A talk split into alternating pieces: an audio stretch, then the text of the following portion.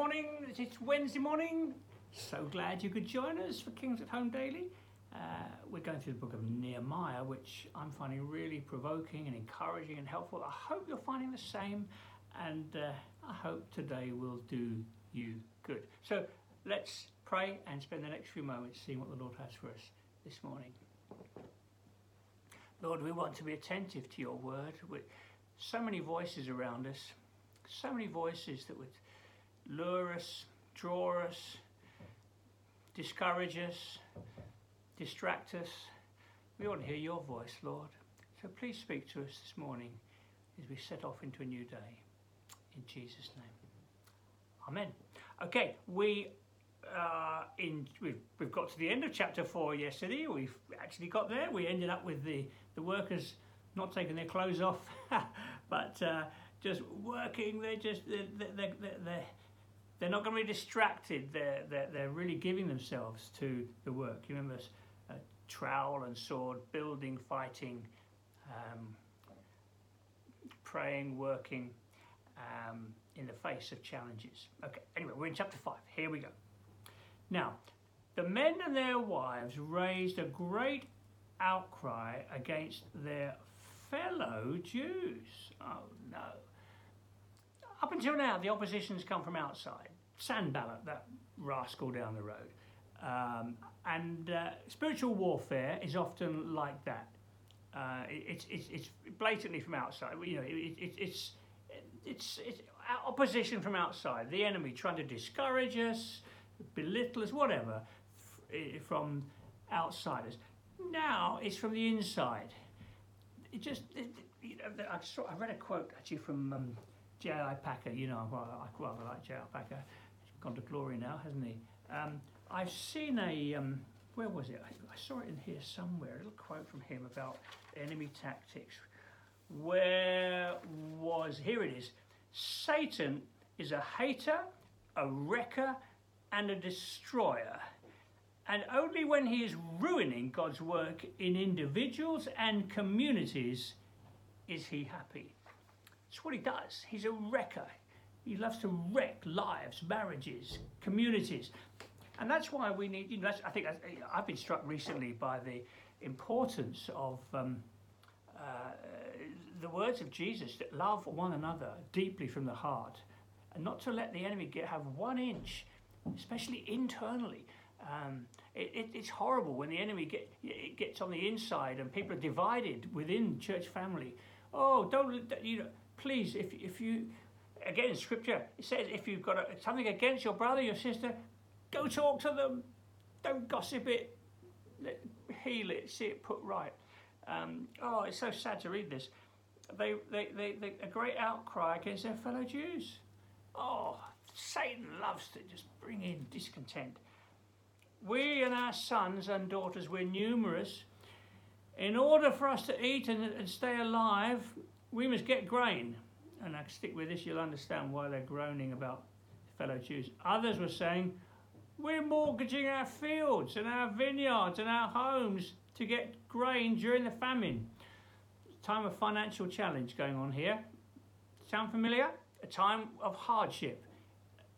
There's fuel to the fire here. Satan can use that to, uh, but it's also an opportunity for the grace of God, as we'll see in a moment. We're mortgaging out our fields we're going to find that there's some pretty horrible um, transactions going on. They're taking each other for a ride. They're charging far too much and, uh, instead of bringing grace and kindness to one another.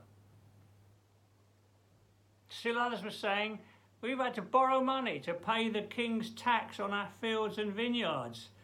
Although we're of the same flesh and blood as our fellow Jews, and though our children are as good as theirs, Yet we have to subject our sons and daughters to slavery. Some of our daughters have already been enslaved, but we're powerless because our fields and our vineyards belong to others. This is horrible. They were charging interest, the, the, the haves and the haves not, have nots.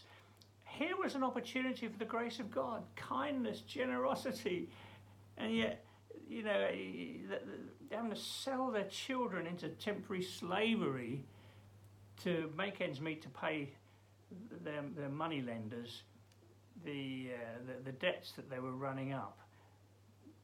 Takes me back to what we studied last time, the king, kinsman redeemer. No, don't go back to uh, Book of Ruth. I enjoyed that when we were going through there. But, so this is Nehemiah. When I heard their outcry and these charges, I was very angry.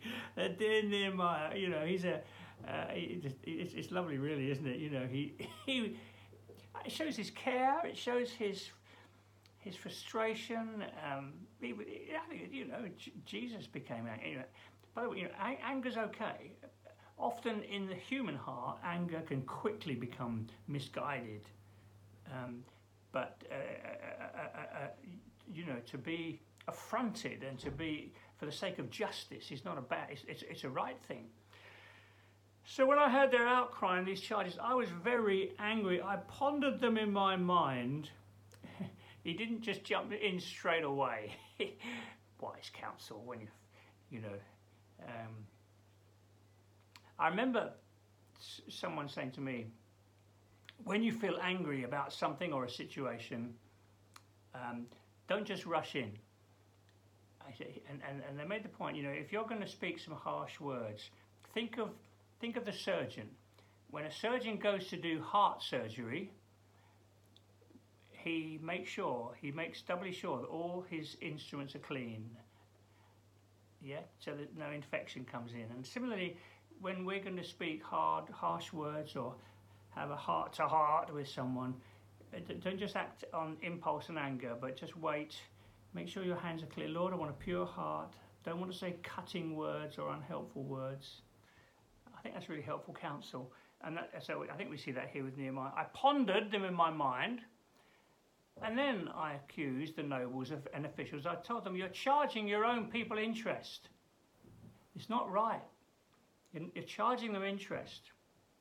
Here's an opportunity for grace and kindness. It's a, there's a famine, there's, hard, there's real hardship. This is an opportunity. If it, the haves, to be gracious and bless the have-nots.